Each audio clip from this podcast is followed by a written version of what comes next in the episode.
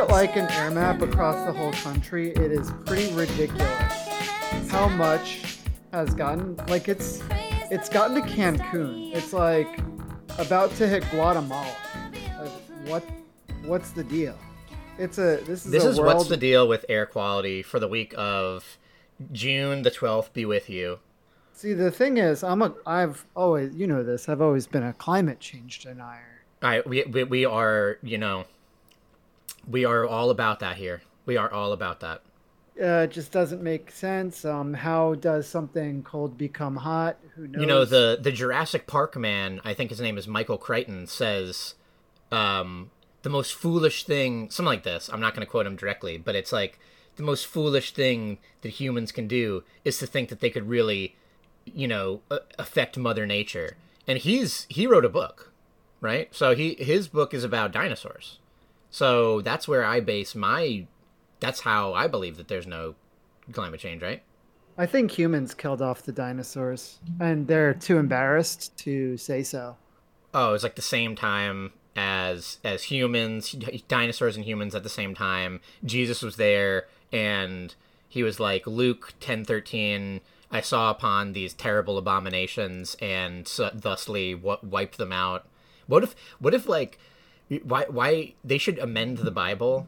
Um, because sometimes you know they like it, it, it doesn't make any sense. Uh, uh, with the dinosaurs and and you know there, there's like sort of a dissonance between that so what they should do is add a new part of the bible because they've been doing they've done that before uh, plenty of times like king james bible has changed the bible a lot so add a new part of the bible where jesus is like is like you know love thy neighbor but not thy dinosaur right? And just and then the, and then jesus goes ham wild and kills dinosaurs right? And then and then they're like okay so this is why there's no dinosaurs is like jesus was up in the mix and there was the giant um like apostle there was like the christian dinosaur war where um dinosaurs believed in you know jewish god uh christians believed in christian god and they couldn't agree that it was the same god and then they fought each other to death That makes sense to me. i like it The video games make sense to you? should we talk about them this week I guess so. All right, so the so there's so many crazy video games. This is one of the most insane times this year is is in, is popping off. This is going to be the end up being the best year for video games. And last year, I thought pretty much I had It's pretty much never been a better time to play been a better video games. to play the video games. Especially if your air quality is bad. Yeah, stay inside. Normally we talk about air quality on this podcast, and it's a really usually fans of the show know that this is an extremely short podcast because usually we just say, "How's air quality in your area?" It's pretty good. Okay, And nothing to it. nothing to report. Now but we then finally have something to talk we about. finally it's crazy because this has been finally after years of making this podcast it's been over a decade and we finally had a, a subject to talk about and we missed it it was finally we finally had the chance to talk about bad air quality I mean, these fires are going to be going on all summer, so, you know, we might have something to talk about. let's give them something to people are showing up, uh, you know, firefighters from all across the globe are showing up. Uh, Zelensky's like, I could send you guys firefighters. And it's like, aren't you busy? wait wait hold on zelensky aren't you still in the mix right no he's like I no can hang out. he's like no I we, got busy, we, but we I got could- this I on lock for some reason this is this is easier than everyone thought um So for now, yeah, stay inside. Maybe play a video game. let's talk about What video, games that people could play. What video game play would you play? So the first one I think we got to talk about the the um Dalsum elephant in the room is Oh man, Street Fighter. you're not gonna you're not gonna get inside baseball on me, are you? Because I know Um, when it gets to fighting games, you like to you like to get too deep. Well, I mean, I got to go a little inside baseball, but How do we? We got to make sure we don't lose the plot. okay. So the the first thing I would say, the the first and most important thing that I would say about Street Fighter Six is that it is the most feature complete fighting game it's a ever it's a complete released. package, you know, and and we've been saying this uh, for a while now about Capcom. You know, they they've been they've been releasing bangers, right? Like, I, and you know, there's a caveat there. Maybe you know, not everyone's gonna like Street Fighter Six, but it's hard to argue that it's not um, a full roster, new mechanics, uh, a full story mode, and working online lobbies Well, I think that uh, great for- trial modes for Yeah. all the characters, guides for all the characters, and uh, some of the best onboarding for a fighting game uh, with the new modern control scheme that we'll talk about soon. Yeah, there's that, and then and then I I gotta mention some of the other wild stuff, and that is that. Uh, uh, okay, so so yes, there's all of that. There's a you could spend a thousand hours in the single player mode or whatever, trying to unlock everything and redo everything. Have you played it? No, I haven't had a chance. If yeah, I'm gonna, so yeah, let's talk about it a little bit, right? Sure. So this new mode, World Tour, this is like their story mode, and you know when you think about like Mortal Kombat, it, it feels like Mortal Kombat has that like linear cinematic uh, story on lock. Like that's the Mortal Kombat thing. Like like they do that so well. So I guess like Capcom realized like we can't really compete in that space. So instead they made like this sort of like RPG light Yakuza world where you build an avatar uh, and you go through I forget what it's called, like Metro City or something like well, that. Well, Metro City is the yeah. Where the, the mayor is Mike Haggar, and you meet the cast of Street Fighter as coaches and they teach you like their moves and their style. So you your avatar gets the normal moves from uh, one of the characters in the game, uh, and you could change that through the story. Dhalsim uh, teaches you then, how to stretch your limbs. And then you assign specials, so you can uh, go to Chun Li, and she'll teach you like this is Kikoken, and or you know uh, Ryu will teach you Shoryuken, and you can mix and match those onto your character. And as you're going through, you're unlocking new clothing items, which are granting you uh, new bonuses. There there are set bonuses on the armor sets, uh, and and then you're just going around doing side quests, and and it's interesting because the different side quests around the world are secretly teaching you how to play Street Fighter 6. Like they're teaching you like how to do a parry, but not like saying it right out. They're like you need to dodge this this object in time, right? So they're like little by little teaching you how to play the game. Yeah, there's one where it's like I've seen so many mini games, and there's one where it's a mini game about teaching you how to charge up and charge down, and it's like you're it's something where you're like chopping um like cinder blocks or something in different directions like the, the there's a lot of mini games that like hide um t- teaching they hide they hide lessons into it and that's really really good. That's that is really really smart. Obviously like the well i think one of the biggest things there's there's so many problems to onboarding new people in fighting games i think because fighting games have been so complacent um it's it's worked for them in this in this like niche genre to just say um like well how do you learn it? Okay you just learn it. Like you just you know you you you do outside reading you study you if if the game now that the games are like on home consoles then you got stuff like practice mode and you're just going to sit in there and you know read a combo online and then try it out in this game but um now they have like they haven't been trying to do things that like teach people the mechanics in in a fun way that they'll remember and that they won't think that they're they're learning um, fighting games have spent a lot of time just being work, you know? Instead of having the, like, it, it is really good to have these tutorials um, and, like, mini games that teach mechanics. Yeah. So that's impressive. They still have, like, the arcade mode. Um, like I said, they have combo trials, uh, which are pretty robust. They have, like, basic, intermediate, and advanced for all the characters. I, I feel like they really are teaching you, like, these are moves that you can link off of, like, this type of punish. Yeah, they they, uh, they do that thing that I, I I think that the combo trials are pretty good and robust in the way that they um, teach you some theory where um like a, a good example like I mean he, here's like the example I, I, would go to is that um uh I was playing Marisa, and her one of her moves is like an EX move. She does like this ground bounce and she can do attacks after it. Um and in the combo trials they have you do like like they have you do a combo that ends in this move because this is one of her biggest damage moves and then three different combo trials have you ending it in a different way. So it's teaching you you know, like well, in one combo trial I saw you could do quarter for, so the quarter circle forward kick move, and another I saw you could do down forward heavy punch twice. I and in another one I saw quarter circle punch. Like there's all these different things that they're um, teaching you. There's also a um, I don't know if you did this, but there's also a uh, like character tutorial thing. Yes. Um, and it's really good. Like it's it's really good about um it like it, it'll it'll straight up go from move to move um from like normal to normal from move to move and it'll say like oh here's Marisa's uh, uh, flying punch attack. It's uh, it, it's invincible to lows. If your opponent's like mashing a lot of lows, this is a good move to use against it. Um, it's uh, you can continue your offense afterwards. So it's kind of it's the the game does have frame data. Um, if you go into uh, practice, you can turn on like a frame data mode that shows uh, the frame data of the moves. But um, it, I like that at a glance, um, th- this mode is teaching you this, and if you um, th- th- this is something that I, I never want to lose. I'm happy that fighting games are doing this.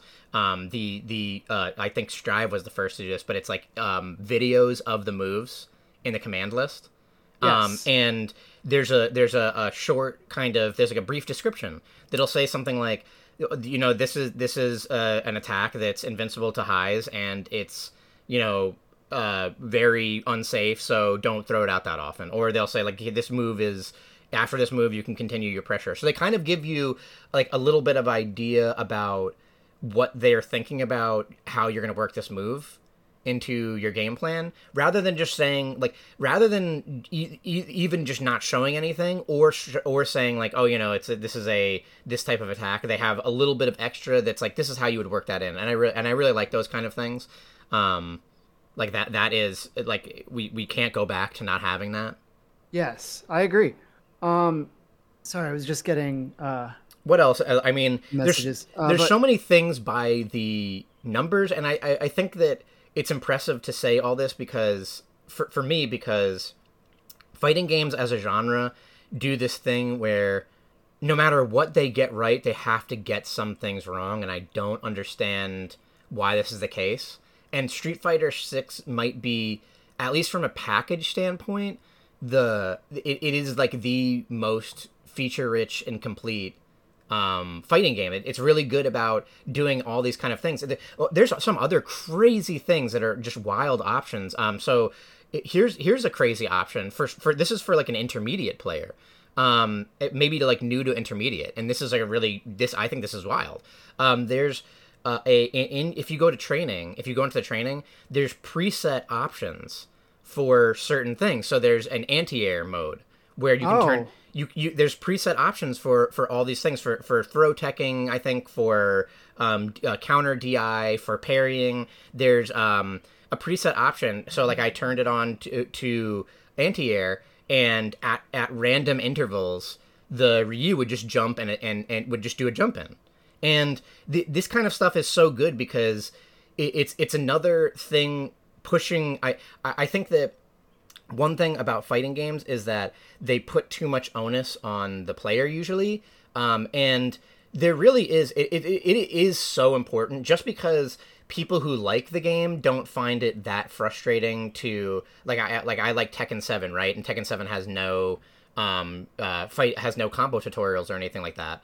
And uh I just because I think it's fine to go onto YouTube and uh, like research a combo or something and practice it, uh, th- that barrier to entry legitimately does stop people.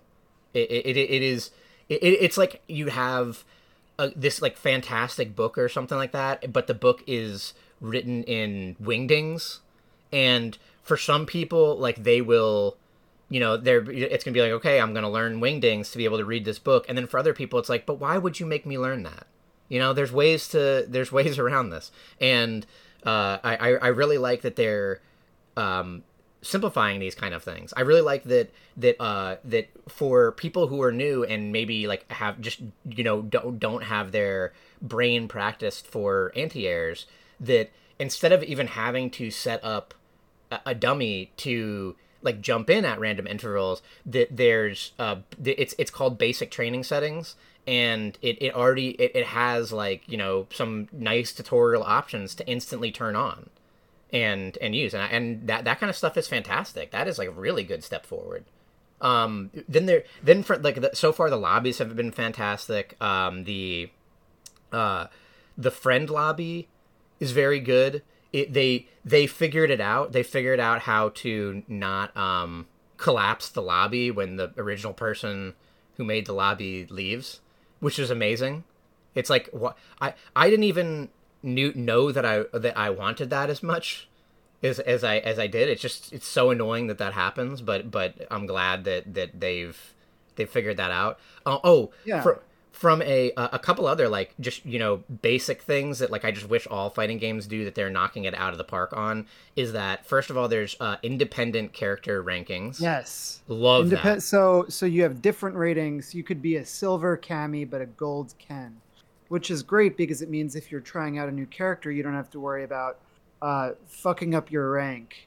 That's a, that's a huge thing. Is like it causes so much anx- ranked anxiety if you if you've been playing the most with one character and then you're used to that character and you get that character to gold rather than jumping in or or platinum or something you know rather than jumping in at platinum instead of you know you have your 100 hour guile and then you're like hey i gotta learn e honda and then you have a, a, a 10 minute e honda and you're like well you know like i want competition. I feel like i'm i'm ready for whatever reason.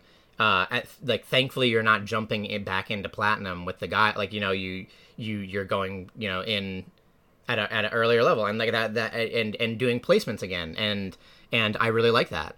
Um there is a out of the other stuff that I like is like there's a battle hub mode that seems like it's popping off and there's tons of people in it um, where you can just walk around and get to cabinets and stuff and I feel like they've done a much better job than Guilty Gear does with this kind of thing like I feel like they they tried to one up Guilty Gear on that um, there hasn't been any of the weird lobby problems that Guilty Gear seems to suffer from where you like you know the person's at a um, cabinet, but you can't like connect to it. Um, and then uh, here's here's another huge thing that I, I I always love to say is that the there is a um, uh, an automatic like ranked or casual mode that just jumps you that you can do other things um, Yeah, and be and while you're floating through menus, it just puts you there. yeah Can you? I, I need to see. I haven't checked if you could do World Tour mode while you're queued for rank. That would be I think you probably. I, I I would imagine you can because it just is this thick bar on the bottom that says you're looking for ranked. But for right now, the the the, the speed at which I get ranked games is so quick that you would not. It would not. I don't think it would be enjoyable. I, even when I try to do like combo trials between um uh, ranked games, it usually it's it's it's very very quick, and and the loading times for this is, are very short. A couple other like neat things is that like the uh, backgrounds are decoupled from the the uh, from from what you're seeing and what your opponent's seeing. They're decoupled from the actual I game. I don't like that. You think that you don't like that? I, I think that that's like I guess that's done in case of like there's sometimes like illegal backgrounds and stuff like that. So if there's a you know if anyone wants to c- complain that there's a background that they don't like, you know they could just set it to the training stage and then they'll always Yeah. see training stage. I mean, this also means that we can mod in horny backgrounds, right? That it should be that way then, right? Beautiful. I, I think so. Um, so that's okay. So I think that that's a lot of the. I, do you have anything else to say on the feature stuff?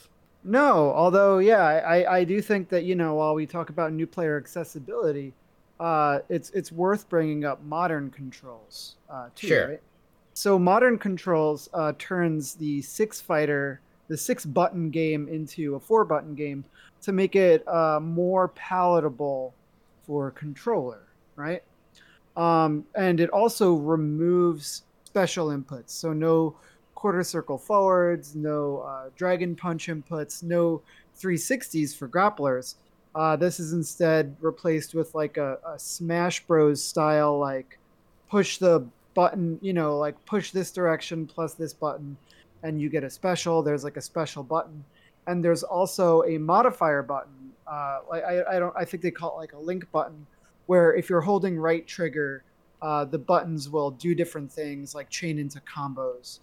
Uh, and when when you're online, they don't like differentiate the matchmaking between modern and classic, which means that classic and modern uh, people can fight one another you know, the downside of the modern controls is you don't have access to your entire move set, which is interesting because that means that the the balance is a little funny, right? Like there are characters who might be better under modern because of the simplified controls, and there are some that might be awful because their some of their important moves are omitted. Yeah, I don't know if I don't, I don't know how it gets to that. I'm not sure. I would think that for the most part they probably you know thought about what moves that they need, but but that is true. Um, yeah, the way that this works, it, like to to uh, clarify that is that there's like a light, medium, and heavy button, and in, instead of like the regular way Street Fighter works, like you said, it, it's six buttons: it's light punch, heavy punch, uh, uh, he- light punch, medium punch, heavy punch, light kick, medium kick, heavy kick, and there's another, there's a more complicated term for all of those that Street Fighter fans use. Um, but the uh, modern controls, which are totally viable, and pr- pros are using them. Um, which is it's a, it's a whole nother discussion, I guess, for for another day. Um, simplify it to the point where um, if you there's a light button, if so if you just press the light button, you get you know a regular light button. But if you hold down, like you said, you hold down light button uh, uh, auto, and then you keep pressing light button, it'll keep comboing, and it's it's really cool. Like it it, it kind of uh, uh, picks for like you know what moves you are at what range um, and then like you said there's the smash controls on the special so it's like you know neutral special forward special up special or, or down special or whatever so um, yeah I, I, I do I do like that. I am a little fresh. I am a little anno- so one thing that this is like a this is like a little pet peeve. It's like a little issue that that I keep running into. Um, is that in the beginning of the game it asks you if you know Street Fighter, and I don't know what it takes from that answer because it, like it'll ask you if you know Street Fighter and then I'll say like yeah you know like I I know Street Fighter so you should set like all of my controls to classic or something just based on on that but it sets everything yeah. to modern it's kind of annoying yeah, and you have to you have to change it per character yeah uh, you have to change it in like five different places and no matter what when you start world tour mode it'll always default you to modern and you need to get through the first chapter of the game playing modern before you can make the switch to classic hello, hello. for uh, world tour yeah um it's it's it's so it's so weird that they that they start off in in modern to me especially because yeah it, it would be it would be fine to uh to not do that. It would be fine to uh just ask people in the beginning. Like that they already since they already have a prompt for if you know street fighter then like are you are you experienced street fighter fan are you are, are you new to the game um th- then it should just set everything there um like it, it it's it's annoying that it's in it's just annoying that it's in my face that for like a modern for someone who's new to Street Fighter, everything is just set to modern all, uh, already, so they're not going to have this problem. But I keep having this problem where, like you said, you go to a different mode and you pick a character, and then you don't realize while you're in it where like after you know 10 seconds, I'm like, wait, why is nothing working? Oh, it's in modern controls.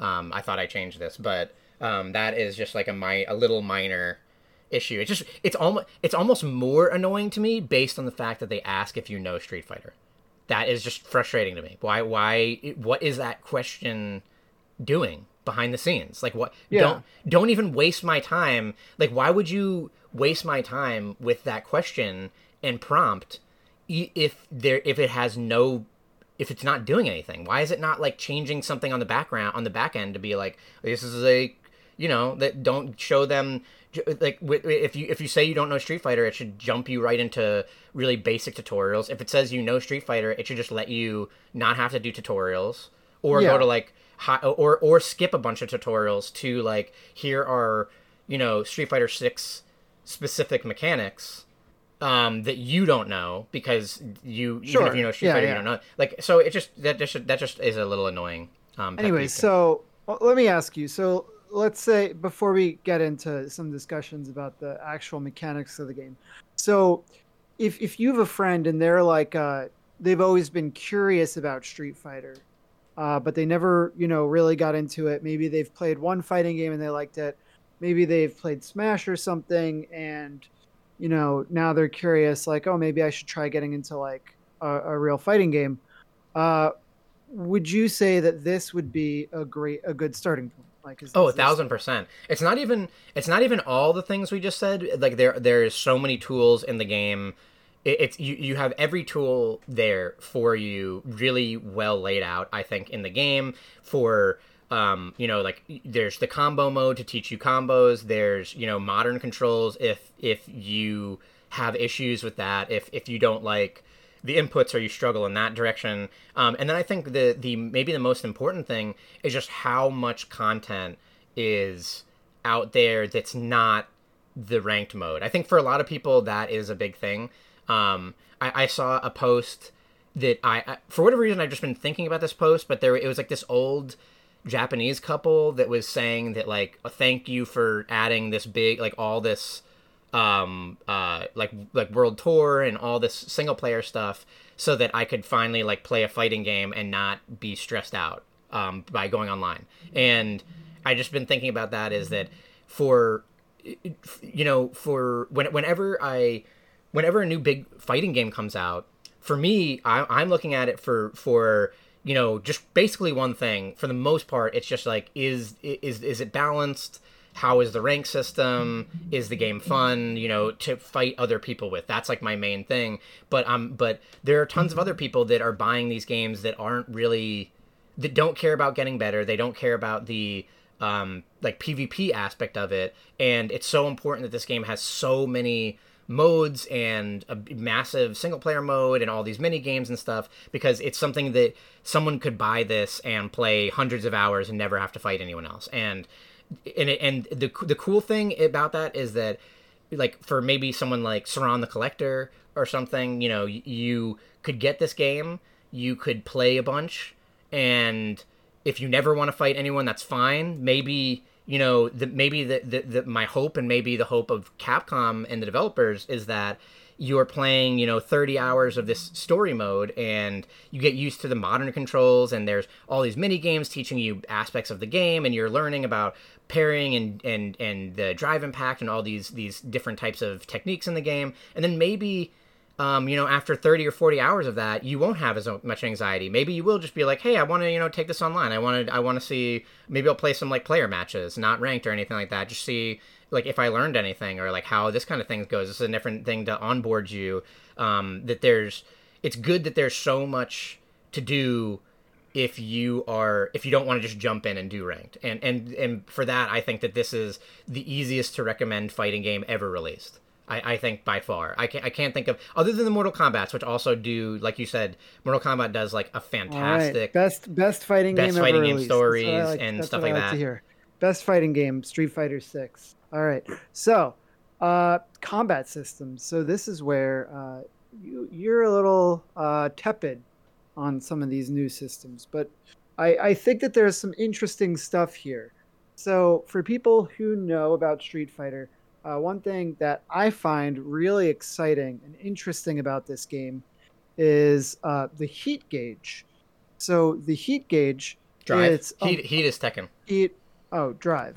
Okay. Slime. But then there's gauge. like you could you could like over you could like overheat or whatever. Overdrive. So, but, so, burnout burnout that's what it's called so that's where the heat comes in but anyways so it's this bar that controls a bunch of different mechanics including your ex moves which are called overdrives uh, your parrying and your drive impact. And the thing that i like about this meter is that you start out with six bars which means that right away as soon as a round starts you could just slam ex moves. And and in in even like Street Fighter 4 when you're like and and maybe this is true for 5 as well but it felt like uh you couldn't really slam on those bad boys. You know those those, those EX moves were for a special occasion but now they're on a bar that's regularly regenerating. Uh and you know if you if you exhaust it you burn out for a while you don't have access to those abilities you become weaker but then over time you get it back and then it when it comes back it's full again and you just get to slam on more of these moves so the thing that i like about this game is that it has a lower time to kill right where uh, in order to lose a match you typically you're making more mistakes when you're losing a match in this game compared to something like Strive, where in Strive it could be like I made like two or three mistakes. High, higher time to kill. Yeah, it there's a higher time to kill. Yeah, I mean like there there is a lot of there's a lot of footsies. It's very game. footsies, but at the same time, with that meter, you you feel like you have a lot of options and possibilities and a lot of opportunities to express yourself in combos. And I think that for those reasons, uh, that's why I'm enjoying this game so much, is I never really feel uh, hamstrung. I mean, so there, there's so much to say, to say about this. It's kind of wild because almost everything is tied to this bar. It's it's really fascinating um, to just like clarify some of this. Like you said, there's parry, parrying, um, drive impact, which is these probably like the biggest, strongest um, Street Fighter mechanic, uh, universal mechanic that that has ever been added um, in a Street Fighter. Because Street Fighter will typically have these like universal mechanics um, in every entry. Uh, one of the biggest, I mean, like I think it was less so, definitely less so. Two didn't really have a universal mechanic. Three had stuff like um, switching, you know, the super attack and um, how that worked because different supers and parry and, and, parry. Um, and with uh, four, they added, you know, focus attacks, and that was a, that was a huge thing. Focus attacks and focus attack dash canceling and stuff like that. Um, and with this one it's it's definitely the biggest that they've ever added. There's a there's the two big kind of like universal things that you're doing is that there's the parry and the parry is weird because i kind of don't love them calling it a parry um because the perfect there's a perfect parry and that's like you know you parried in time to the opponent's attack. Um and if you don't do it perfectly and then it then it kind of actually works like a parry where it cancels your block stun and then you get to act very very quickly. So you can like parry and then hit someone in their while they're doing the move. Um, and then there's just the regular parry which is if you're holding it down it, they still call it a parry but you just kind of like block the move without taking any chip damage or um, drive gauge because that's a big thing um, when you block special moves in this game, you lose drive gauge. Kind of like it's just like big push and pull um, with the drive gauge, where uh, even by by blocking or getting punished, you're losing your ex meter, right? In this game, like if, if we're if if it's the Street Fighter style of ex, then you're like everything you're doing is affecting your ex bar from you know like if you're if you're blocking you're losing it um, if you're getting hit like with like uh, you know a super, you're losing it. Um, if you get a punish, you lose even more of it, and um, so like everything is kind of based around this meter. Um, and then the other thing is drive impact, and drive impact I said is the strongest. Uh, uh, universal mechanic in a Street Fighter. The uh, thing with Drive Impact is that uh, it is the two heavy buttons, uh, like I, I, guess to like you know to not that's important, but uh, the it's actually a little important for for stick players because it's it's kind of hard to reach those buttons on a quick reaction. Um, but uh, what happens is it's like a focus attack, but much stronger. The you instantly on like the first frame get three armor, three bits of armor. So you have to be hit three times, and you kind of move forward quickly and then hit. Um, and it, it, you know, elsewhere it works like a focus attack where if it counter hits, you get a combo. Um, if they yeah. block it, you know, they like nothing. Uh, they get pushed back, which is that's not actually like a focus combo focus attack. Focus attack. Um, there's so much that that goes. This is such a weird, wild mechanic. Um, the yeah, essentially, it's like it's a big attack that's very hard to interrupt, and oftentimes it's going to cause a counter hit that'll lead to a massive combo. So essentially, it's like this button that you can hit at any time that says if you're not prepared for this, you're about to get fucked up. Yeah. So it it has this big like noob stomp energy to it where if you've got a read on somebody's like block string and you are just like inserting a drive impact every every single time you're going to nail them on this unless they start to call you on it So it is.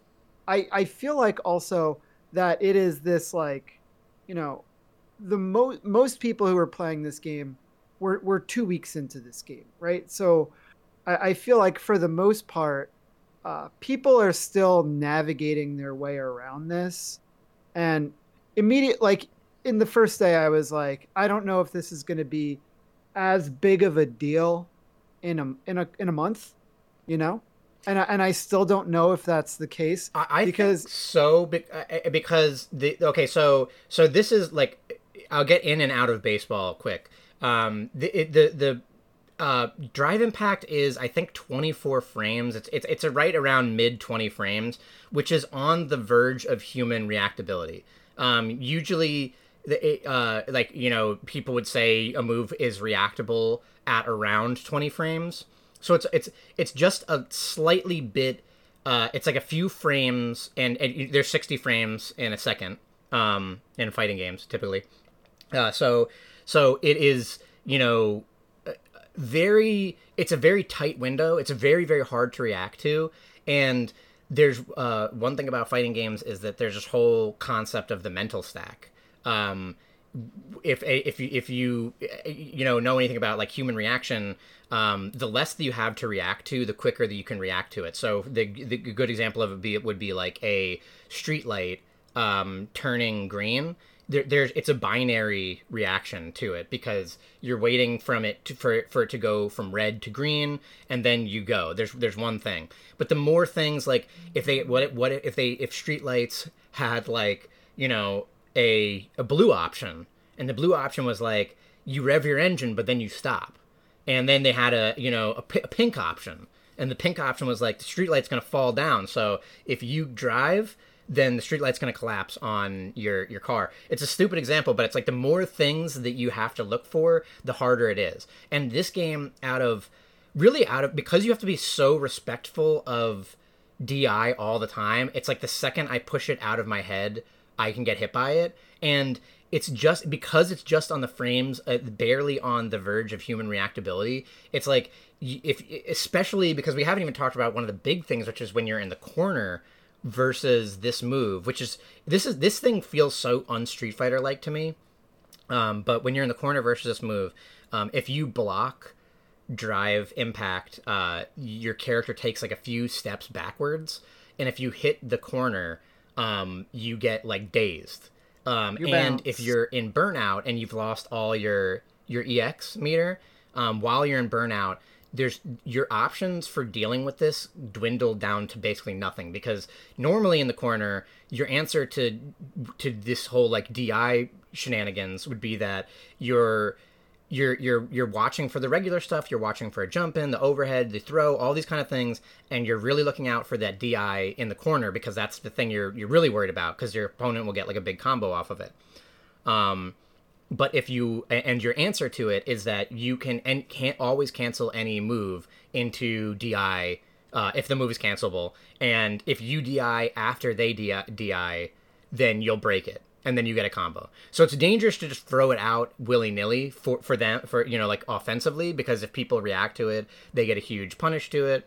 In the but in the corner, um, if you are burnt out and you don't have any EX gauge, then you don't really get a good. Normally, you could also parry. That's another thing that works. It's not quite as good as reacting with a DI, but um, uh, you you really don't get many options to deal with it, and it feels very. It's like very scary.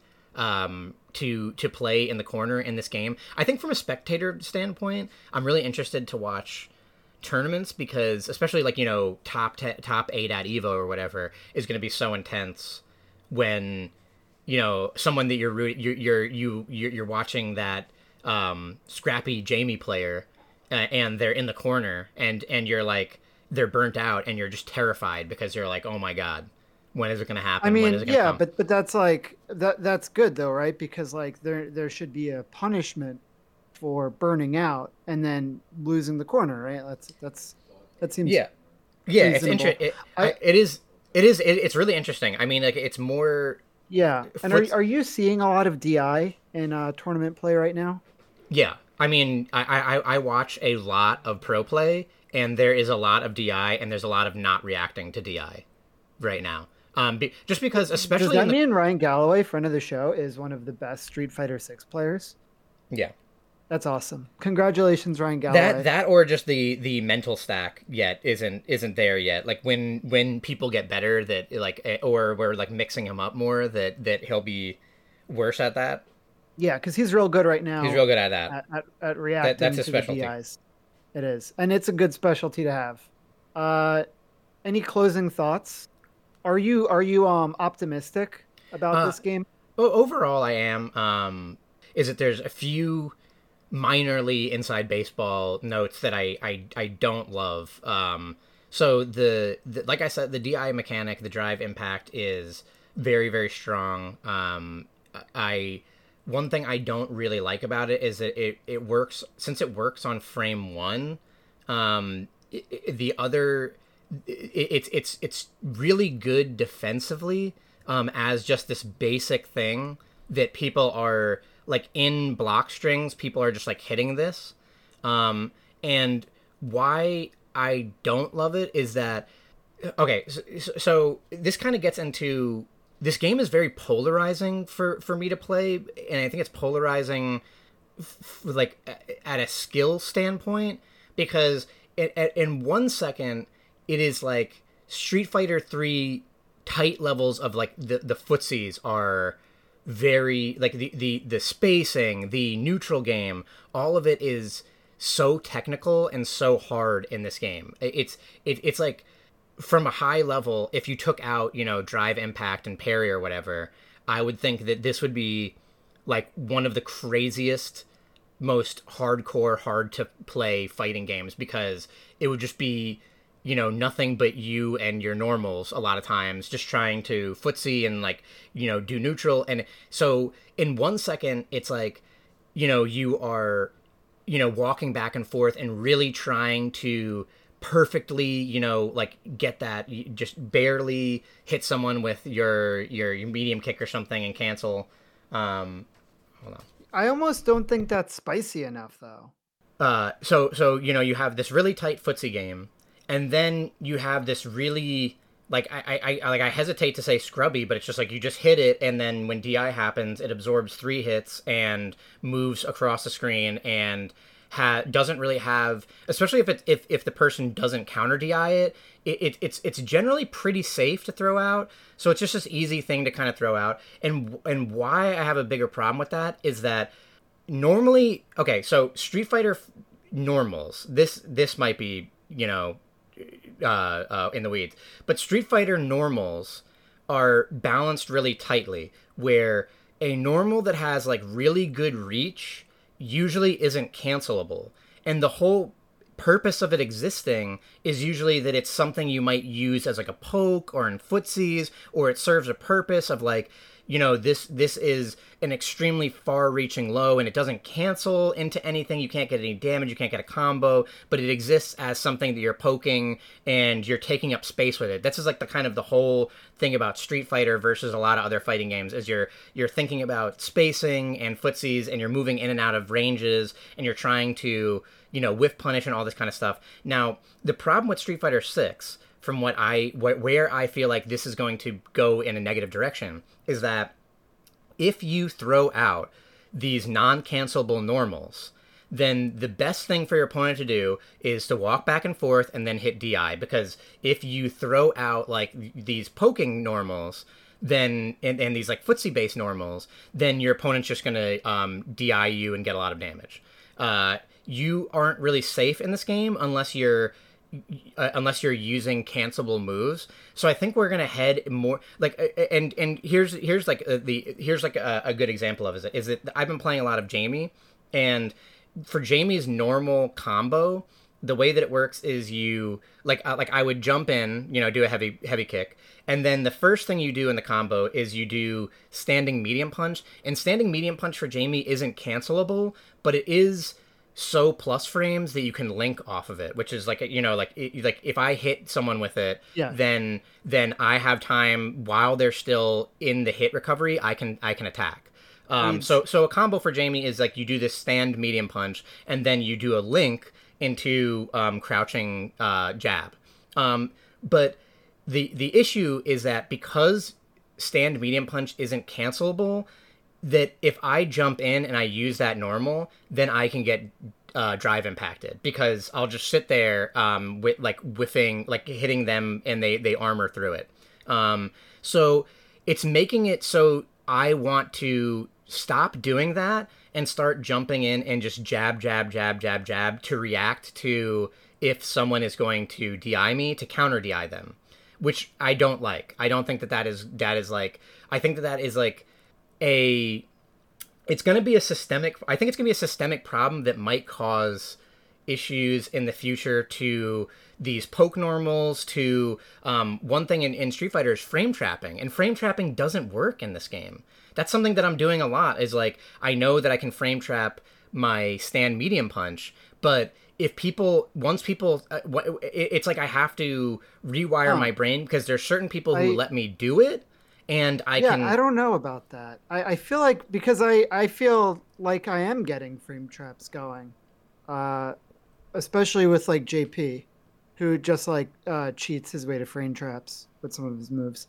And also like uh parry rush which we didn't really talk about is you know that that even more complicates the the idea of frame traps because you're adjusting the frame data on moves uh, in a way that your opponent might not be ready to anticipate. Yeah, that's a really weird thing in general, and like that's another big in the weeds thing. But it's just weird. I, I think that it's it's also weird because for me, par- the parry rush system, the drive rush system, is really fun, and and it and it and it, it's opening up a lot of creativity. But one really weird thing is that it makes the game very anime um, in that it, it is not like parry rush is really really fast and it's it's hard to you can cancel any cancelable normal you can um, input a dash and then it uses it does use ga- gauge um, but you can just like you know fly forward and get yourself either in position to do like cr- you can do crazy stuff like you can do an overhead and then you can link off of it which is a completely non street fighter kind of thing you can grab people in it it's like this is a this is a street fighter game in that i think you know like there's a lot of like non-reactable stuff which is pretty weird.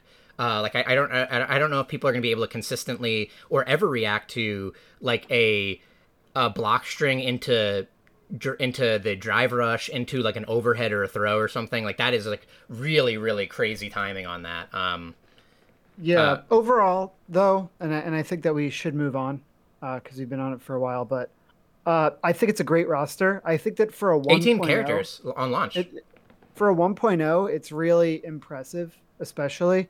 And Capcom has been having a really good track record of updating their games and keeping things tight. Even in like Monster Hunter, they were doing like balance passes.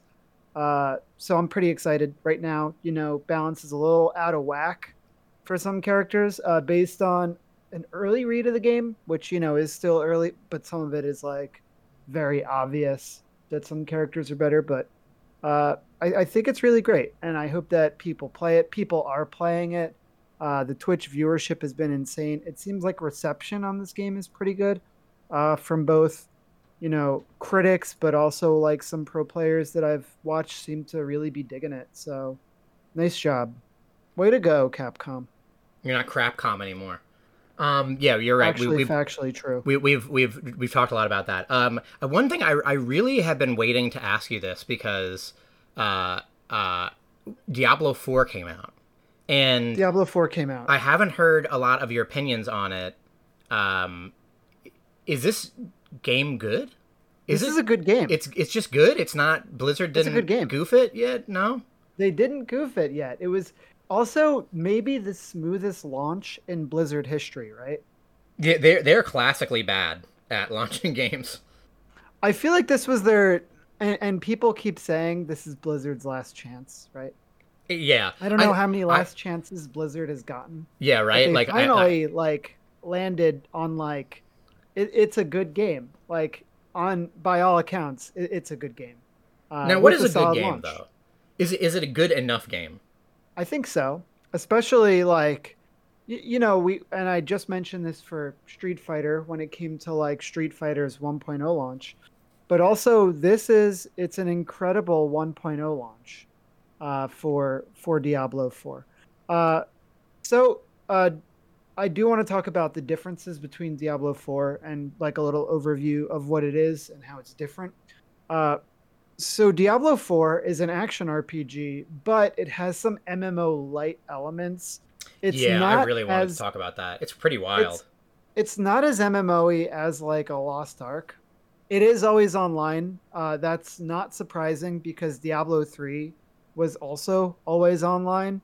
Uh, that hasn't been an issue so far. You don't have like people coming in and killing the mob you needed to do. So like, it's it's not in the way. And and one thing that is cool about it is you do get that effect of like people get to see my character and I have cool stuff. Uh, and you know, I mean that's a that's a boon for some people. Some people might be turned off by the cosmetics shop that this game has.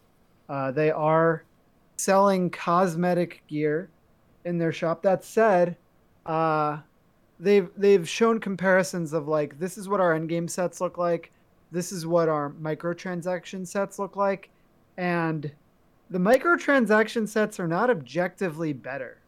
Yeah, I'm They're, actually I'm actually really impressed. Like if, from that angle, I'm really really impressed uh, with the way that the gear looks. As like you, you know, like in Path of Exile, you just usually look like this disturbing nightmare hobo, and with a bucket on your head.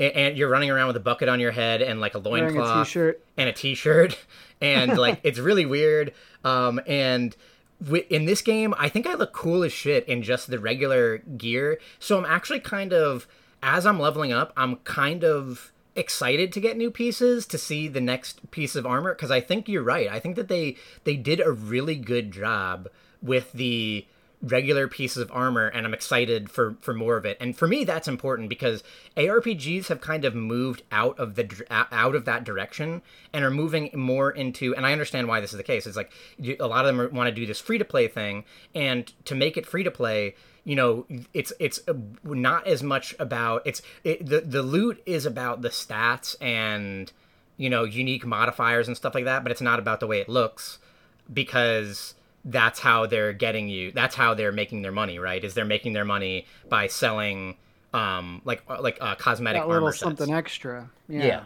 And so so this game you know like i'm really glad that it's an arpg where i look really cool and i'm not just like walking around and it's not they didn't just reuse all the same um uh piece like uh, uh uh types of gear and everything like that and that i'm i'm constantly changing the way i look. So so i i, I really do applaud them for that um, yeah, so so it is an open world game, and they're leveraging the open world in some interesting ways. Uh, I don't know how much of the game you've played, or if you've done any of the dungeons. Uh, I've done one of the dungeons. I don't really understand how to use what it gives you. Um, yeah, and, so th- and mostly world, I just see the, the there's specific dungeons for specific classes, and I don't I can't find any for Rogue.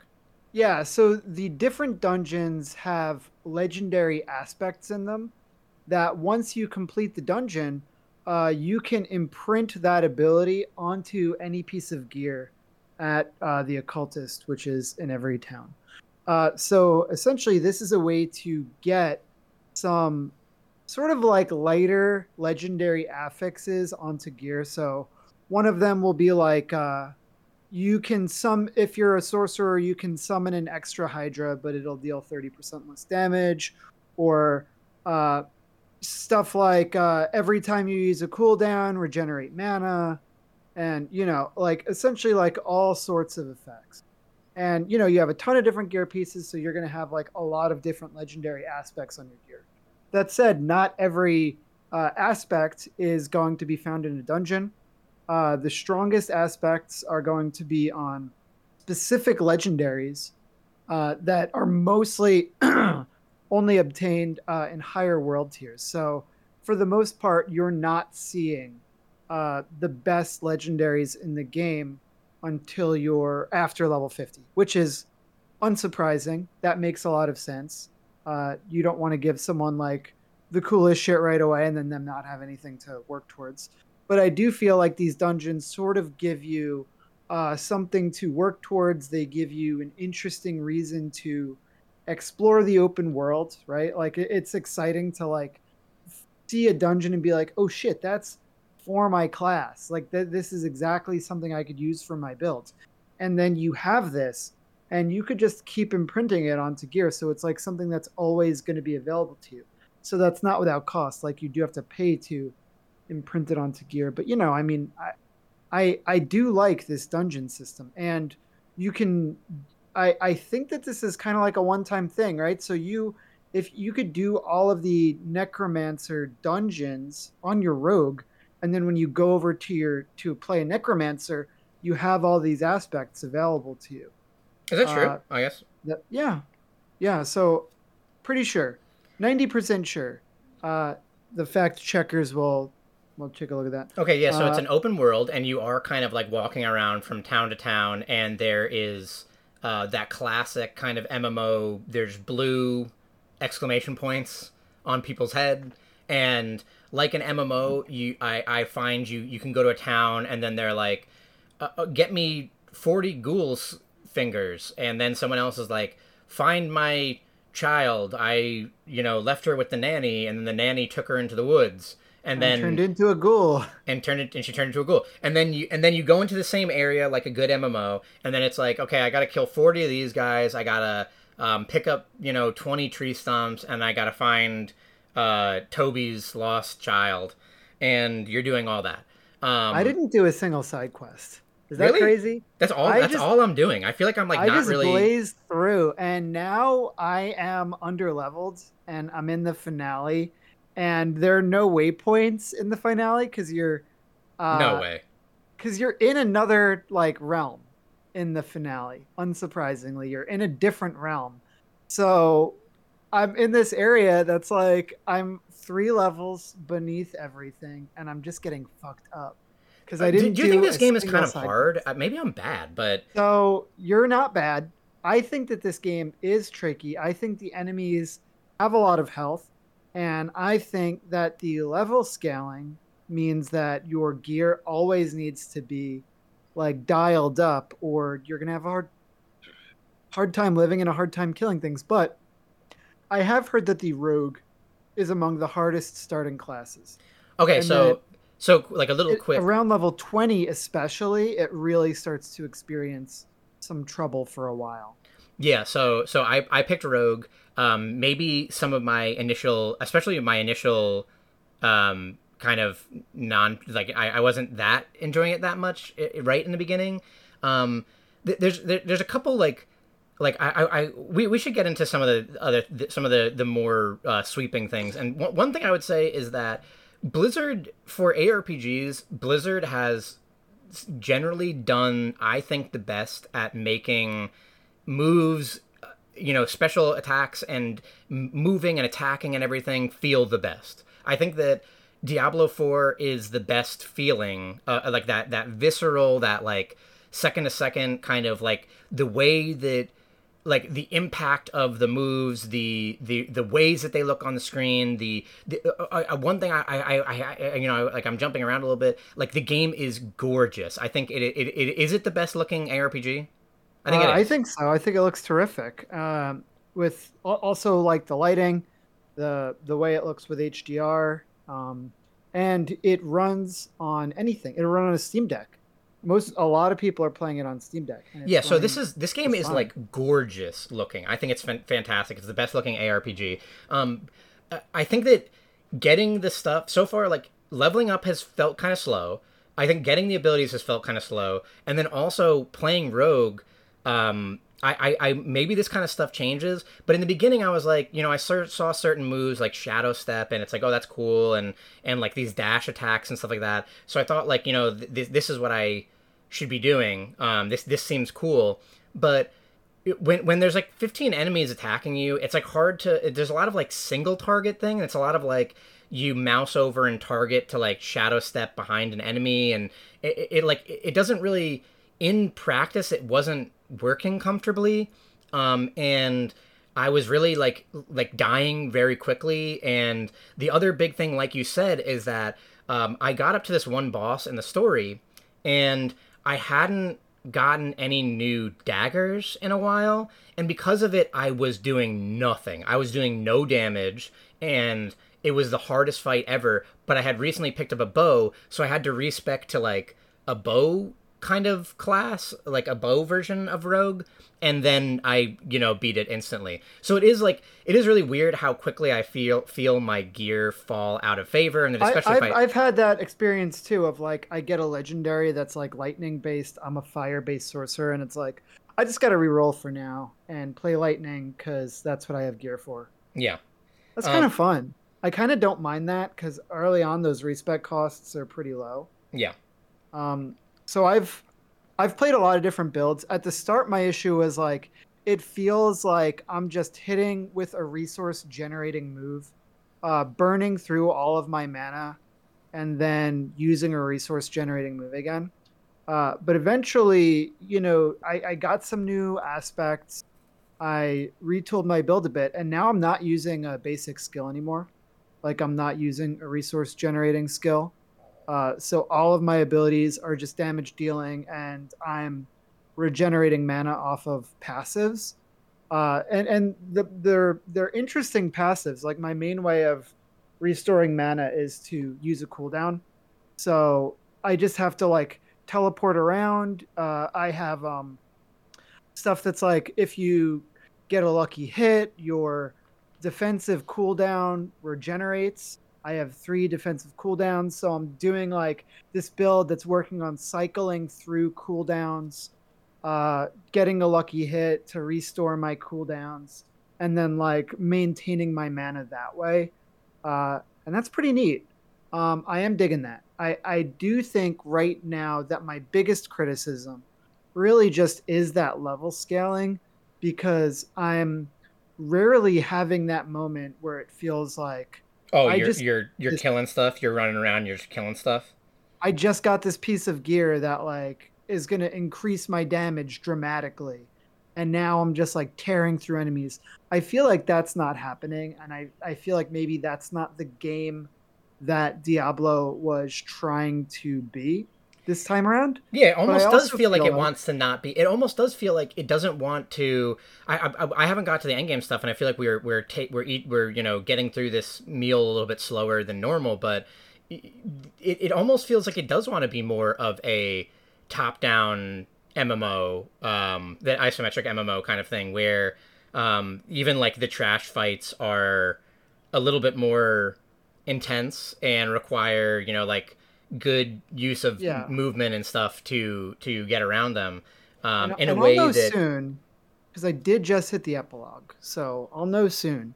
Yeah, um, yeah. So so so I I agree with you that like balance wise, um, that it, it, it seems tougher, and I'm having to like respec to deal with whatever I'm getting. And if I like run out of and I'm not getting a bow for a little while, then it's like you got to switch to something else, whatever you get more recently.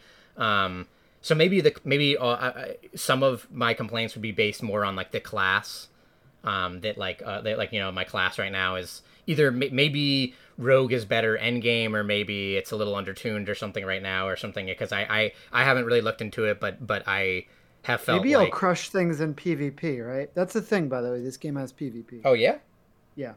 Um into the game now, uh, and, so and, which is also a problem for me because I don't like the idea of a game trying to balance around both PvP and PvE because it's like maybe these uh, abilities are tuned in such a way that they're not like really melting people in PvP, and I don't want that to be the case. No, I don't I mean, need PvP in this kind of game. I mean, it could have been built top like from the ground up like that or also do you know if it has different that pvp has different like uh, uh scaling and balance scaling and balance sure. like that like the moves kind of change because because like i mean like final fantasy you know for example like that's an mmo where where like they completely change the moves in pvp or it doesn't that work like that for a lot of other games that kind of do these things where it's like there's you have PvP moves and you have PvE moves or when you go into PvP it'll be like hey some of your moves have changed. Yeah. Okay, so overall really fantastic game. I I just wanted to ask so you haven't really gotten to the end game stuff yet and also I think that it's uh, going to be a month or two before we get the first season. And the first season, I think, will be a big deal because that will be the kick. That right now, it's people. The battle pass. Yeah, right now it's people getting comfortable with the game, right? But the way that that ARPGs have typically worked, or the way that even I interact with them, and like the way that you know you interact with with Path of Exile, is that it's generally a lot of like seasonal based things. Um, that's Diablo 4, uh, three did this as well, where it's it's a, in a season you like you start out a new season you start out a completely new character um, there's going to be you know new seasonal items and and uh, balance changes and maybe a little bit of extra stuff. And the whole idea is that for a couple months you're playing a necromancer or whatever. And then at the end of the season you know your necromancer is kicked back onto the main server the, the like kind of like global server where you can just always play at any time with all your characters. And then a new season starts and then you're like hey i want to go rogue this time. I want to go sorcerer. Um, so we haven't seen that yet. But uh, you know i wanted to know like how are you're feeling about some of the other things about the game. Would you uh like is it your favorite of the arpgs right now? Not from a you know nostalgia standpoint of like you know you have years and years and thousands of hours into path of exile but if you know a new season comes out in diablo 4 and path of exile like which one are you playing? Which one are you more okay, interested so, in? so here's the thing is that path of exile Oh shit! Uh, I'm watching the, the, the Ubisoft conference and they just showed uh, Jet Set Radio. Um, so Path of Exile is teasing Path of Exile 2. They released something during the uh, Microsoft showcase and during the PC Gamer showcase. They they put out two separate teasers and they said more info coming in July. I have a feeling that they're going to just drop Path of Exile 2 and be like, go play it. It's in beta. Play through it now uh, it looks fucking insane. Uh, the it looks so tight. Uh, the abilities look so clean and crisp. It's as good looking as Diablo 4. Insane. So, if Path of Exile 2 came out at the same time as the new Diablo season, well, yeah. I can guarantee you I'm playing Path of Exile. Well, that right? I mean that doesn't really surprise uh, me, but but if they were just like, oh, here's another new season of Path of Exile, uh, it's going to be a nuts season, but Diablo 4 also released a season. Uh, and Last Epoch released all their was like here we're at 1.0ing we here's the the rune lord is finally in the game and the and the warlock is finally in the game. I think I would still go for Diablo 4 just cuz I want to understand the systems of the season. I want to understand how much of the open world do I have to re-explore each season uh, I I was thinking those things to too. Is like there's a lot of there there's um uh these like account bound shrines and stuff like that where you uh get like you know um statistics. You get like stats for your for you your entire you account. Some of them give you like yeah, I mean, and some things are giving you like a skill point. Like regional completion gives you a skill point. I know that you don't have to do the campaign again, uh, which you know, besides like Path of Exile, who makes you do that. Uh, that makes sense. I, I, I, am, I'm pretty certain that in Path of Exile 2, you're not going to be replaying the campaign every season. They'll I don't understand. So, like, then how do you level, right? Like, I mean, is there? They'll have a map system probably, like yeah. an early game map system.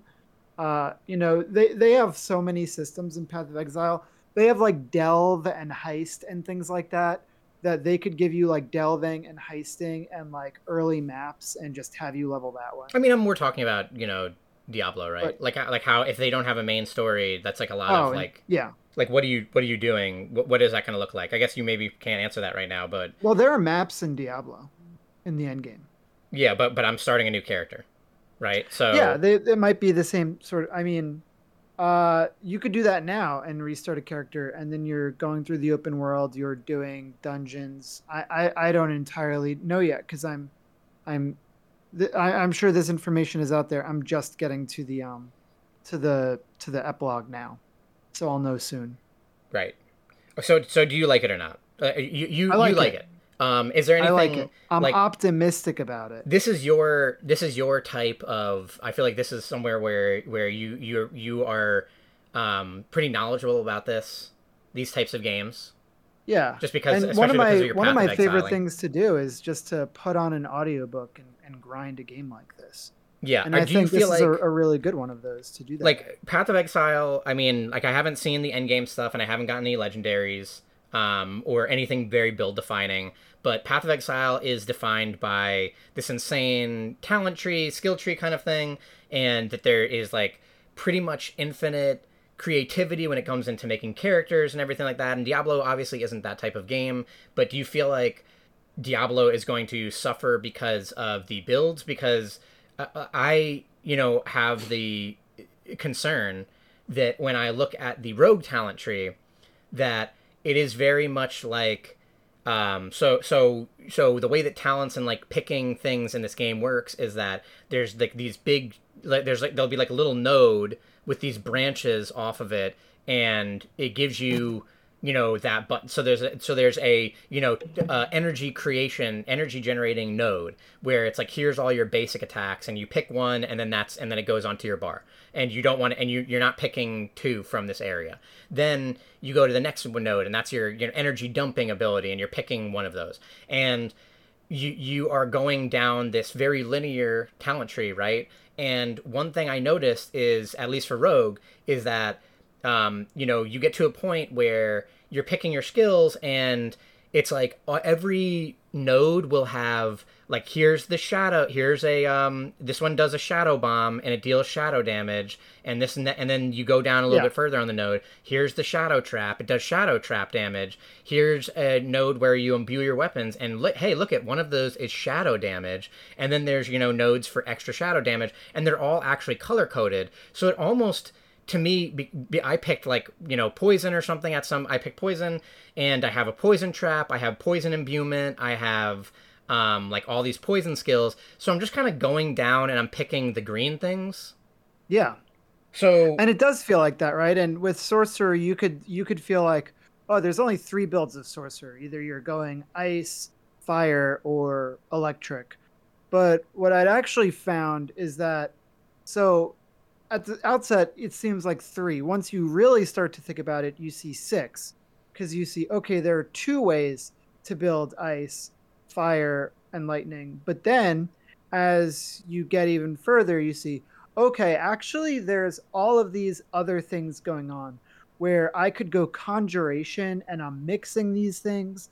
There are aspects I'm finding that require me to hit the enemy with an ice attack and an electric attack, then a fire attack, and then that'll proc something.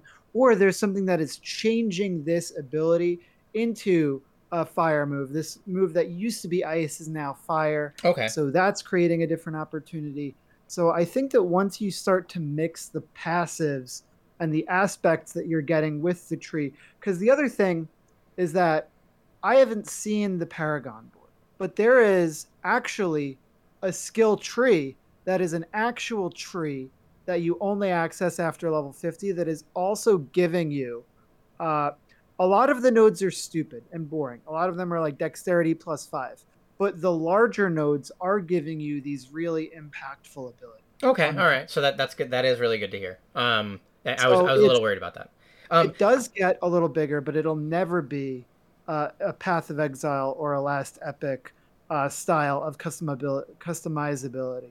Maybe yeah, each I, class has like you know ten builds. Who knows? But still. yeah, I, I felt like playing through this game. I felt like the getting the th- the skills has been so slow, and in in Last Epoch, I, I feel like for whatever reason, you know, you're leveling up a couple times, and by the times you're leveling, you're getting these like crazy modifiers onto the abilities that are completely changing the way the abilities work and that really quickly in you're like hey i'm seeing like a million directions to go with this with these skills and that in diablo i feel much more ground at least for the moment i feel very very grounded like this is you know like you're like here's your choice like are you, going to be a ranged rogue or a melee rogue um, and then you're getting the choice of like are you going to be shadow damage or poison damage but um, and uh, you know it's it's it is good so far, and I I, I want to keep going. I, I do think that like the story ha- so far has been better than uh, I expect from a Diablo game, and it's a good story. And I hope that you circle back and watch the opening cutscene because it is nuts. It is an incredible cutscene. The cutscenes in general, especially that first cutscene and the ones in the uh, sixth act, are just really, really impressive. Nice. Um, let's move on. Uh, so you've been playing a lot of uh, the Tears of the Kingdom. Tears of the Kingdom, and it's it's hard to talk about. You know, we we've talked about this before. We've talked about this when we talk about Elden Ring. That this is a game that is a little difficult to talk about just because the experience of it uh, is so personal in the way that you go. So much so that it's hard to know uh, what is considered a spoiler and what isn't. But I think that this is a game where immediately I saw almost like the possibility space of like, oh, based on the systems that are in this game, uh, based on the uh, the the God Hand and the fusion, uh, there is the opportunity for them to let you do all of this crazy shit. And the more I play the game, the more I realize like they absolutely let you do crazy shit. And the stuff that you could build and the weapons that you can make and the weird shit that you could do with your shield, uh, it, it just continues to impress me. And I keep having, uh, I've had a couple of moments so far in this game that I've thought like this is a game of the year defining moment uh, that I'm excited to talk about. Um, once I feel like uh, we're deeper into this game collectively. Wow. So you um, just finished the first uh, capstone dungeon, right? The the the and, and in this game, you know, in Breath of the Wild, I, I feel like uh, they do this thing where you you leave the starting area and they give you main quest of like go kill Ganon, and that's what they tell you, and then you kind of like go off on your thing. Whereas with this one, there is more of a structure to it where they are kind of leading you. You can go in any direction you want, but they suggest you go to the yeah they suggest to the, to the northwest first. Yeah. Um, and then instead, a lot of the freedom is in your approach to things. Uh, obviously, you could still go. You, you could just be like, "Fuck that! I'm gonna go southwest. I'm gonna go do the Gerudo area first. But a, a lot of it also is like I'm gonna go into this cave and I'm gonna happen upon this ridiculous armor piece that I shouldn't have yet, or just like I'm gonna go to the underground and I'm gonna end up with shit I should not have, uh, and and that has been my experience over and over in this game.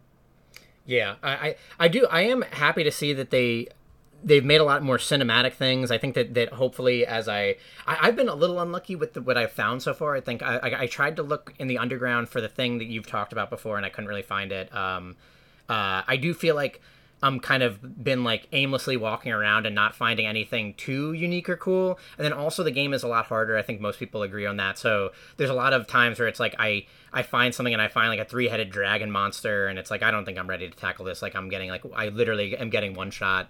Um, uh, so, uh, so yeah, I, there was I, I a moment in the underground where I saw something flying around, and I thought to myself, absolutely fucking not. Like, there's no fucking way. Uh, and I just like, it, it was a moment of actually like being afraid of an enemy, and it wasn't a three-headed dragon. It was. I'm, I'm sure you'll see it at some point, but I saw it and I was like, absolutely not. Uh, and, and that's been cool. But that... how did you find the the first um the first dungeon? Did you do it? Approach. Yeah, or... I did. I did the first dungeon. Um, I I I liked it overall. I think that it was better. It was closer to a traditional Zelda than we got in Breath of the Wild. Um, I I really really like the companiony system. I kind of wish like uh, so i yeah like i don't know I, I don't know how much i want to talk about that um but but it, it, i guess we, maybe we're still in we, we can assume that people have beaten the first dungeon by have beaten a dungeon so so one big thing about this game is you get like a companion. I don't know how the rest of it's going to work with the other companions. I don't i don't know that kind of stuff yet. I'm really you know in the dark about a lot of things in this game. I don't really want to um, read ahead or or, uh, or watch anyone play this game. Um, but i really like that you had like a, a companion that's that's like uh, uh, that's in the dungeon. It made it feel more personal. It, it, it felt less like lonely. Um, it was cool to have this character by your side the whole time, doing uh, like helping you out in combat and and having this ability to um, push you forward with the wind gusts and everything. Really, really like that. And then I like that you get that ability for the open world. That is like yeah, and, and wasn't that that is so Zelda of like one of the things that I said I was missing in Breath of the Wild is I said I I miss when you would go into a dungeon and you would get something that then you would use that throughout the dungeon in a way that like you're interacting with the puzzles in a way that you couldn't before and i felt like the companion was that like they found a way to give you a, almost like a piece of equipment almost like a hook shot right Yeah, I wish that they they moved that in a little bit. I think that the, that the first dungeon wasn't as creative as it could be, and it still is that weird thing of like it's not really using that to the best of its ability. For the most part, I felt like. Uh, other than the fact that you could that like moving using that character to move around feels good the for the most part you're kind of using them to do that like to power those generators or whatever like you just use the wind gust to power a generator and i think it, i think that they could have done some cooler um, uh, uh, puzzles around using him. But um, even then, I think overall it was pretty good, and I, I liked the fight at the end and everything like that. And uh, it was a cool fight do cool you fight. remember the uh, the boss fights from the first game um, yeah, they're all the same. yeah Yeah, that's. I mean that. So so so I think that that from from everything that I've seen so far, I think that every complaint I would have had actually, I think that they did a good job handling a lot of things. I think that I, I agree. I agree with you that the the, the um all the bosses in the first game uh, kind of look exactly the same and kind of function in in in a somewhat similar way. Um, and at least in this game so far, like the bosses are, from what I've seen, the bosses are true, unique um, boss fights that are like you know spectacles, and that was a very cool. Um, that was a really cool fight. Yeah, and and I think that the thing that also has continuously surprised me is the game keeps getting bigger. The more I play, the bigger it gets, and uh, like I, there was a moment where I was traversing an area, and I happened upon a secret, and the secret caused a new main quest pop up, and I was like, that blew me away. I was like, are you kidding me? there's more there's there's even more uh and yeah it's just uh continues to impress i i think the building system is so fun and now that we've seen like more of it Yeah, uh, like putting things on the shield like i don't know if you've like attached a sled to the shield yet and gone like snowboarding like that's very fun. in the beginning, I was more worried about.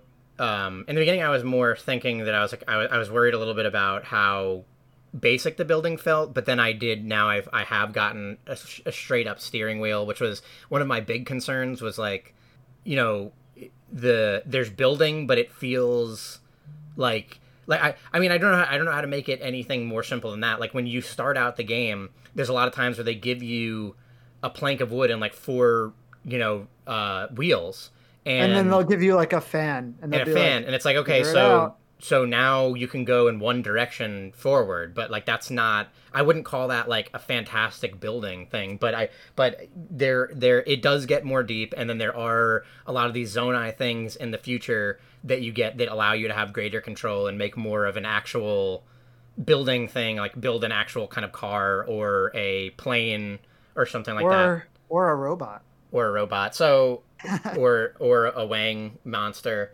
So yeah, there's there there that that is that is and good. and yeah just like attaching like rockets and like a spring to your shield like there were those construct enemies that you have to fight um and i was dealing with this one where uh it it kept putting uh its weak point like above it and it would create like this massive like set of blocks that were like guarding it and i solved it by like putting a bunch of springs around or like putting a rocket on my shield and then just like jet boosting up on top of it and like getting it that way. And that kind of stuff is so cool.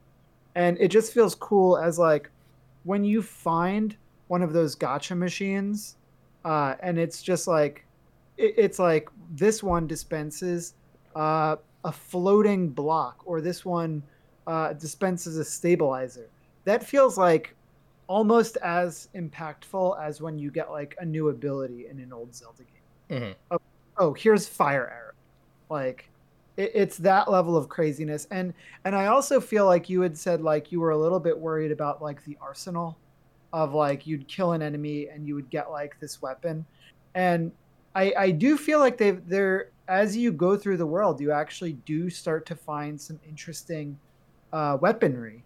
Well, actually, I was going to take it in the other direction because one big thing that I've had, one big uh, thing that I said last time about the weapons was that they were they, they felt more boring and that they wanted you to fuse things and that you know instead of finding a hammer you just like find a stick and then you put a rock to it and it doesn't really look that cool. But uh, since the last time that we've podcasted, I've actually been really, really impressed with how they handle the whole fuse mechanic, and now I'm more on board with it.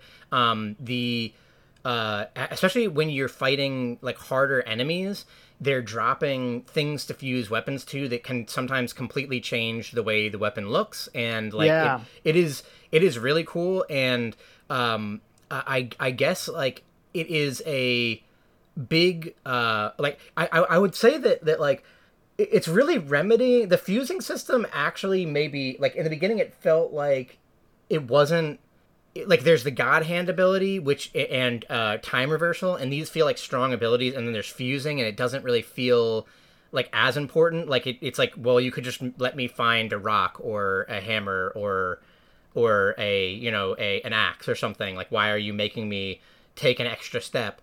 But now the more I've played, the more that I really appreciate that you can get what you can find what you want. Like if you're if you have like a stick in your inventory and then there's a um uh an ore there and you want to break the ore, then it's not too hard to just go find a rock to be able to make the hammer. So I appreciate that. But then I more appreciate the fact that that um I think it's cool. You're getting way cooler weapons than you ever got in the last one uh, pretty quickly. Once you are a couple hours in and you're like before i think that this is like a, a, a, um a way that i would have more fun. So I would, t- I would tell people like if i could go back in time and tell myself in the beginning it, i would say um like always fuse stuff to your weapons. Just keep doing that. Like you you, you get so much of the attack fusing material that you should be doing that all the time. And not only does it make you deal more damage to the enemies, but it makes the weapons cooler. It makes the weapons more personable, and then you get all this exp- this experimentation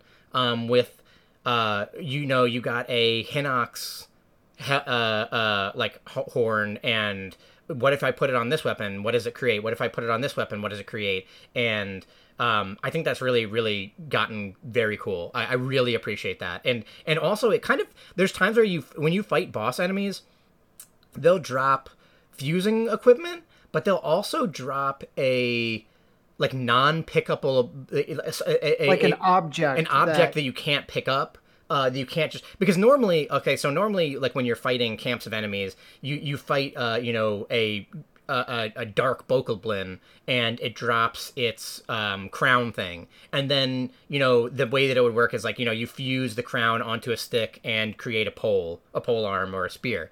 Um, but uh, you normally you can pick that stuff up and then you kind of just go through the world and then you find like I, I mostly still am just finding like here's a shitty knight's claymore but what makes it cool is you take like a Lizalfos horn and you make it into a scimitar or something.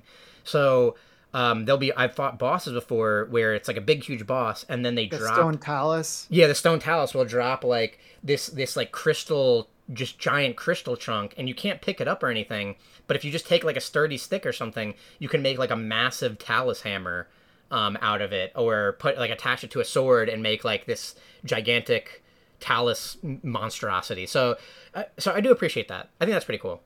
I yeah. It, it's I, I think I think that like that it, again to to it's it's like that system is trying to tell you for people that are for people that that would be annoyed that like you know you're fighting a group of enemies and then you get a cool weapon and then it breaks in 10 seconds this for for in this iteration of Zelda in this in Tears of the Kingdom you're getting so many cool things and then you're also customizing the things for the for what yeah, you like I almost more. get excited for stuff to break so that I could try something else. Yeah, yeah. Then it's it's it's not too bad because then you just jump over to your other thing. You just jump over to to yeah, like and, like uh, like and, oh I, I had a, another cool weapon that I haven't used yet, and that's important. Yeah, and the items still have like special abilities. Like there's the feathered swords that like create gusts of wind. There's the Zonaite stuff, which gives extra abilities when you attach Zonaite uh, parts to them. And then there's one of my favorite ones that I found is the Korok weapons, uh, which regenerate splashed items on them, which means that you could make like a dazzle fruit uh, spear, and it'll keep regenerating dazzle fruit on it which means that you just like get that like stun effect or you could make like you could use like muddle fruit on it and then like you could just keep muddling enemies using the spear. So stuff like that i've found to be really neat. I made a um i, I put a, uh, a like like a fire like like orb oh and one thing i, I don't know I, I hope we mention this again but i just want to say again how much better the enemy um, diversity is i think that was a huge complaint for me in the first game was that you're just fighting like the Bokoblins, and what is the uh, Moblins? What's the other one? Lizalfos. Moblins, Lizalfos. The, yeah, there's the big one, the Moblins and Lizalfos and Bokoblins, and you're kind of just fighting the same enemies over again. And there's like Lynels or whatever, but um, in this game, I feel like there's there's much better variety. I really like that they brought like likes back because they haven't been in the game for a while. But anyway, when you beat a like like, like sometimes the like likes have elemental properties, and I I beat a like like and got a fire like like stone, and it has been like this crazy thing for the game and traversal and everything, where the fire like like stone is constantly radiating heat even when I'm not swinging it or breaking it. So when it comes to like melting um, ice or something like that, I can just take this weapon out and stand near it and melt it, or stand near wood to, to, to light it on fire and stuff, and that's that's pretty crazy. Yeah, you could use rubies too for that. Oh yeah, as a as a hot tip, and you can also I don't know if you found like magic rods. Have you found any like yes, magic and then you and then you can scepters? and you can put um if you find a magic rod, you can put what like um diamonds and ores and stuff on it to make it. Um, yeah, do different magic abilities. Yeah. So you could put like the topaz in there; it'll turn into like a electric and stuff like that. So that's neat. Uh, Tears of the Kingdom, uh, one of the best, one of my favorite games, I would say. I have been playing a lot of Darkest Dungeon. Two. Two. Um, and I really like that game. I actually am impressed by how much I like it, and I started to get into the point where I was like reading more about it in the community, which like I don't even you know if I would. Steam Deck. Uh, it, it, it is, and I, I, but I don't know if they've done the Steam Deck update for it.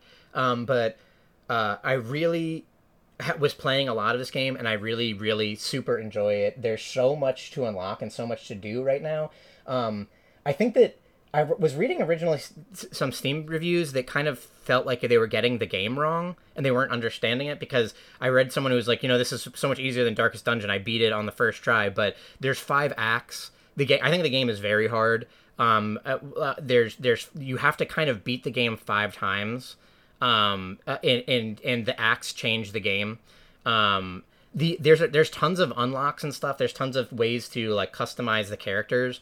Um, I really like how much diversity they've added to the characters because there's a bunch of paths, which is like you know talent specializations basically. Uh, a good example of it is like there's the highwayman and that's like the rogue, and they have you know uh, they have some melee attacks, they have some um, ranged attacks, and uh, they have you know like this diverse kit, but but you can talent specialize into like one is like a ranger where it it, it gets like you know negative uh, melee damage, increased range damage and like all these other different um, bonuses.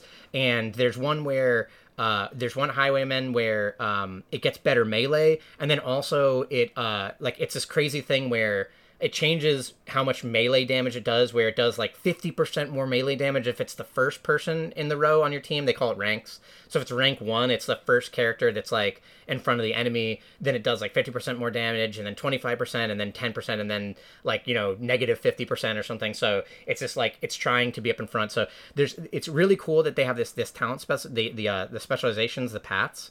Um and there's so much I feel like especially as they maybe make even more of these systems, I feel like it almost is getting to the point where it it has that um, kingdom death kind of thing where my first successful run had all these just like wild things going on for it, all these like you know, I, I, had times where I had two characters on death's door, barely, you know, struggled to make it to an end. Everyone hates each other. You know, there's, there's once you really start People understanding. really hate each other in this game too. What they really hate each other. Oh, it's so hard to make like a team team that bonds. It is. It is really hard to, to do that. I think that's been like one of the the biggest struggles. Is like is like for now I'm I'm having a hard time using this utilizing this mechanic positively for myself. But um, it at the end of like the sec by the time you go to like the second in, um, the characters uh start having these like uh, relationship status things, and if it's negative, it's horrible. It's like I, I, I somehow managed to make it through with like on the, the, my first run on the first act with all negative modifiers. But like the example would be like, uh, you, you like two characters have like a negative interaction, and now they're suspicious of each other and whenever this character whenever a character uses a certain move the other character on the team is going to stab them in the back. It's like crazy. The negative horrible things will happen or like um, one is like a fearful thing where they'll become vulnerable and take 50% more damage from the next attack. So this game is like not messing around i feel like. It's like it's it's pretty challenging and especially by now that i'm in like the second act um I'm I'm like uh, struggling even more, but I'm having so much fun and there's so much to unlock and it, it's a really really good game. I, I think that it, it, I I'm I'm shocked at how good it is and I I think that people who like Darkest Dungeon or like roguelites, uh, uh, this this is like a fantastic game. Right on. Uh, new Marvel Snap season started. It's the Spider Verse season. Uh, so we've got some new Marvel Snap cards, but we also have the new conquest mode launching tomorrow. So I, we, we probably won't have much to say on that this week, uh, but next week, you know, uh, we should have some new information on Marvel Snap. We've got a patch coming tomorrow that is also going to be uh, adjusting fan favorite card Galactus. So we'll see what that looks like. Yeah, overall balance is pretty good. Um, uh, it feels nice. I, I, I guess um, they've made it even easier to get to infinite, and that's probably based off the fact that for the first time, and they kind of didn't tell anyone that this was going to happen, but um, now it drops you 30 ranks, but it does take into account infinite. So that means that that was a bug. Oh, it was a bug. That was a bug. Wow. Um, infinite players will drop uh, to 73 in future seasons. Interesting. Okay. Anyway, that that was just weird because uh, like I I didn't hear anything about this and I was confused and then you were like oh I'm 78 so it just dropped people 30 ranks um, and that meant that there was people who you like for example were like KM best or whatever you said was was uh, like rank 260 and then he went down to like 230 so he started off the season straight up in deep deep deep into infinite. Um, but the the balance is pretty good overall. Um, maybe there's certain things like high evolutionary um, particularly Hulk might need to get nerfed a little bit. I think Hulk and Wasp are. Uh, I got to Infinite this season with a Lockjaw deck that uses High Evolutionary, and it only uses Wasp and Hulk. Um, High Evolutionary is such a cool card, so so cool. Um, uh, definitely a instantly deck creating card. Uh, the idea of High Evolutionary is that he adds abilities onto all the cards in the game that don't have abilities. So the vanilla um, cards that that used to have a deck f- with um, Patriot, who would buff cards that don't have any actual card text. Um, now there's High Evolutionary, and I think people are really enjoying him. And uh, ha- he, you know, adds a special ability, and all the characters, all the um, cards that have no ability have like a hidden unlocked ability. So like an example is that Wasp is usually a zero one mana or, or zero mana um, one pow one power card um, and doesn't have any text. And when High Evolutionary is in the deck with Wasp, um, he makes it so that she uh, pings two enemies on the side for negative one power and just like unlocks these cool secret abilities. But one of the uh, I think that it's seeming like it's strong enough right now to run. So like I I've seen decks like this that that uh, uh, uh ran. Uh, I know Educated Collins was running a um, Lockjaw deck where Lockjaw already kind of works with these big cards like like Hulk or Giganto, where you're cheating out these cards. But one of the things that Lockjaw has always really liked is is Wasp because Wasp is zero mana, so you can play Lockjaw and Wasp on the same turn. And, and Lockjaw's thing is that when you play uh, card into Lockjaw, he randomly he cycles that card back into the deck and randomly pulls one out of the deck. And um, the fact that Wasp in the high evolutionary version, Wasp is getting pinging two cards on the enemy side for negative one. So she she actually has an effect that's really good. She has a really good like on reveal effect. And then she's cycling back into your deck, and then you're getting the chance to get this Hulk. And the Lockjaw deck, um, it, it typically, especially since it's playing Lockjaw, um, it, it usually isn't using all of its mana, and usually like turns one. A lot of times it's skipping turns one and two to get to the third turn, which is when it has enough mana, the three mana to play Lockjaw. Um, so already by that point, if you skip like two turns, you your Hulk is is 16 power, um, and uh, because Hulk's ability with High Evolutionary is that every turn that you have leftover mana, he gets plus two. Um, so uh, Hulk gets like you know generally very huge, and even when you get later on turns in Lockjaw decks, you sometimes you aren't spending a lot of mana. Sometimes you're just throwing something back into the Lockjaw um, to cycle, and you're saving more mana. So like uh, what my experience of is of of it is the general flow of this like Lockjaw Hulk deck is that you um, are are usually missing a lot of. You're not spending all of your mana every turn. Um, you keep throwing things back into the lockjaw path to make like these big strong cards, and also I have this like um uh, uh thing with uh, rock slide and darkhawk for like other side power, yeah. and then by the end of the game. Um, not only will I have like this massive, sometimes like 18, 20 power Hulk, to throw down on one lane, but I'll also still have like you know a zero mana Wasp or something, or a, a zero mana Mjolnir from Thor to throw back into Lockjaw to get one more chance at like a Doctor Doom or Giganto or something. So this it's like it's a pretty crazy deck. I wonder what they're gonna do to to affect it. Lockjaw has already been nerfed a couple times, so maybe it's just that like leave Lockjaw alone. Hulk Hulk, Hulk should maybe Lock, not get yeah. as big as he gets. Man, zero cost cards always causing problems. Am I right? I think you're right. It's always uh, those zero cost cards, these cantrips. So I think that that has to be it for me. I think I got to go. I have a place. Those are video be. games. Uh, WTDGpodcast.com. That's where podcasts live. At sign WTDG Podcast on Twitter to get notifications about when podcasts go live. Uh, on Spotify or iTunes, you can find this podcast. What's the deal with games or WTDG podcast, where you can rate, comment, and subscribe to the show. Thank Maybe. you, Ryan I don't Galloway. Know. Thank you, Ryan Galloway, um, uh, Cami the, the player, Drive Rush Master, the Platinum, Master. the D, the DI, the DI God, DI God, Ryan Galloway.